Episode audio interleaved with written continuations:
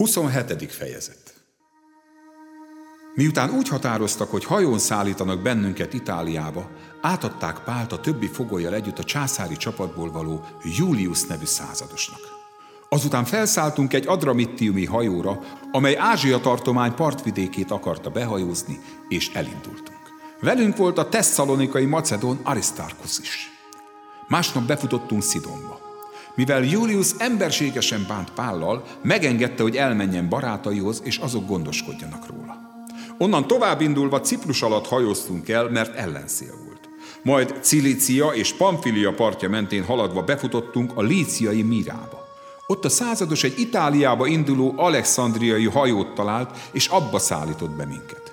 Több napig tartó lassú hajózás után nagy nehezen eljutottunk Knidosig, de mivel a szél miatt nem tudtunk kikötni, Elhajóztunk Kréta alatt, Szalmoné közelében. Elhaladtunk mellette, és eljutottunk egy helyre, amelyet szép kikötőnek neveznek, és amelyhez közel van Lázea városa. Mivel pedig közben sok idő telt el, és a hajózás is veszedelmesé vált, hiszen a bőjt is elmúlt már, Pál figyelmeztette őket.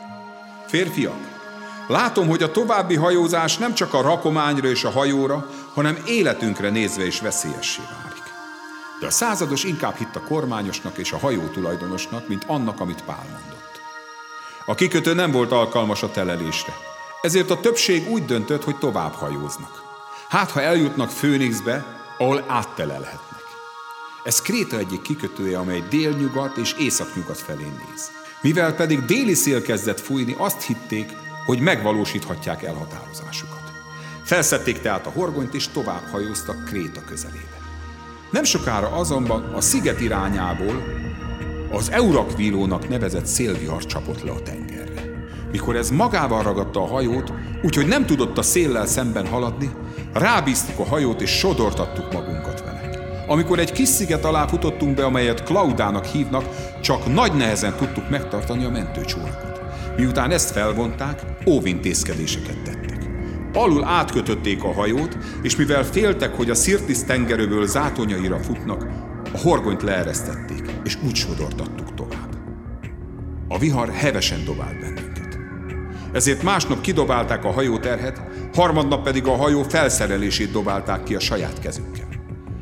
Mivel pedig sem nap, sem csillagok nem látszottak több napon át, és a vihar erősen tombolt, végül elveszett megmenekülésünknek minden reménye mint hogy már sokan éheztek is, Pál felállt közöttük, és így szólt. Az lett volna a helyes férfiak, ha rám hallgattok, és nem indulunk el Krétából, hogy elkerüljük ezt a veszélyt és ezt a kárt. Én azonban most is azt tanácsolom nektek, hogy bizakodjatok, mert egy lélek sem vészel közületek, csak a hajó. Mert ma éjjel elém állt annak az Istennek az angyala, akié vagyok és akinek szolgálok. És ezt mondta. Ne félj, Pál, neked a császár elé kell állnod. És Isten neked ajándékozta mindazokat, akik veled vannak a hajón. Ezért bizakodjatok, férfiak. Én hiszek Istennek, hogy úgy lesz, ahogy nekem megmondta. Egy szigetre fogunk kivetődni. Eljött a tizennegyedik éjszaka, amióta az Adrián sodródtunk tovább.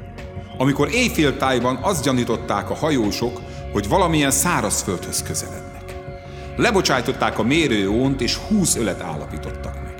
Amikor pedig kisé tovább mentek, és ismét lebocsájtották, 15 ölet állapítottak meg.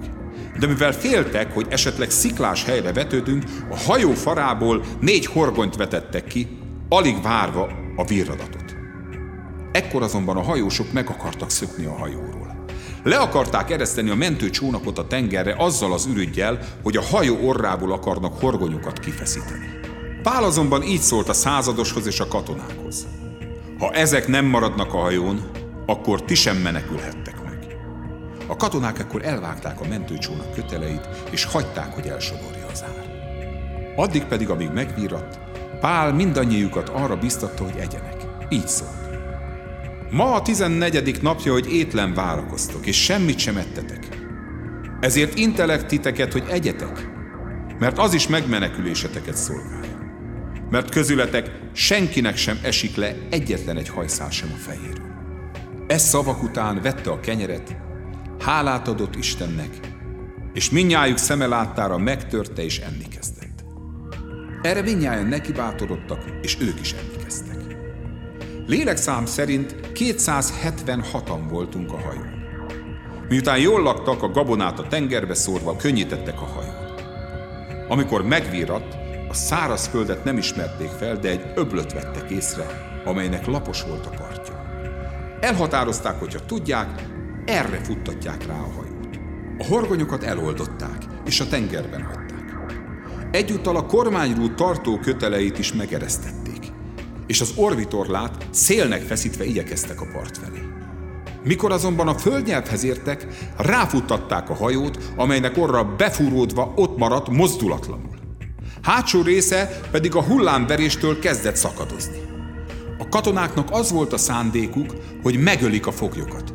Nehogy valaki úszva elmeneküljön. De a százados meg akarta menteni Pált.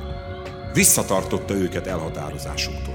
És megparancsolta, hogy akik úszni tudnak, azok ugorjanak először a tengerbe. És meneküljenek a szárazföldre, azután a többiek ki deszkákon, ki a hajó egyéb darabjain. Így történt, hogy minnyáján szerencsésen kimenekültek a szárazföldre.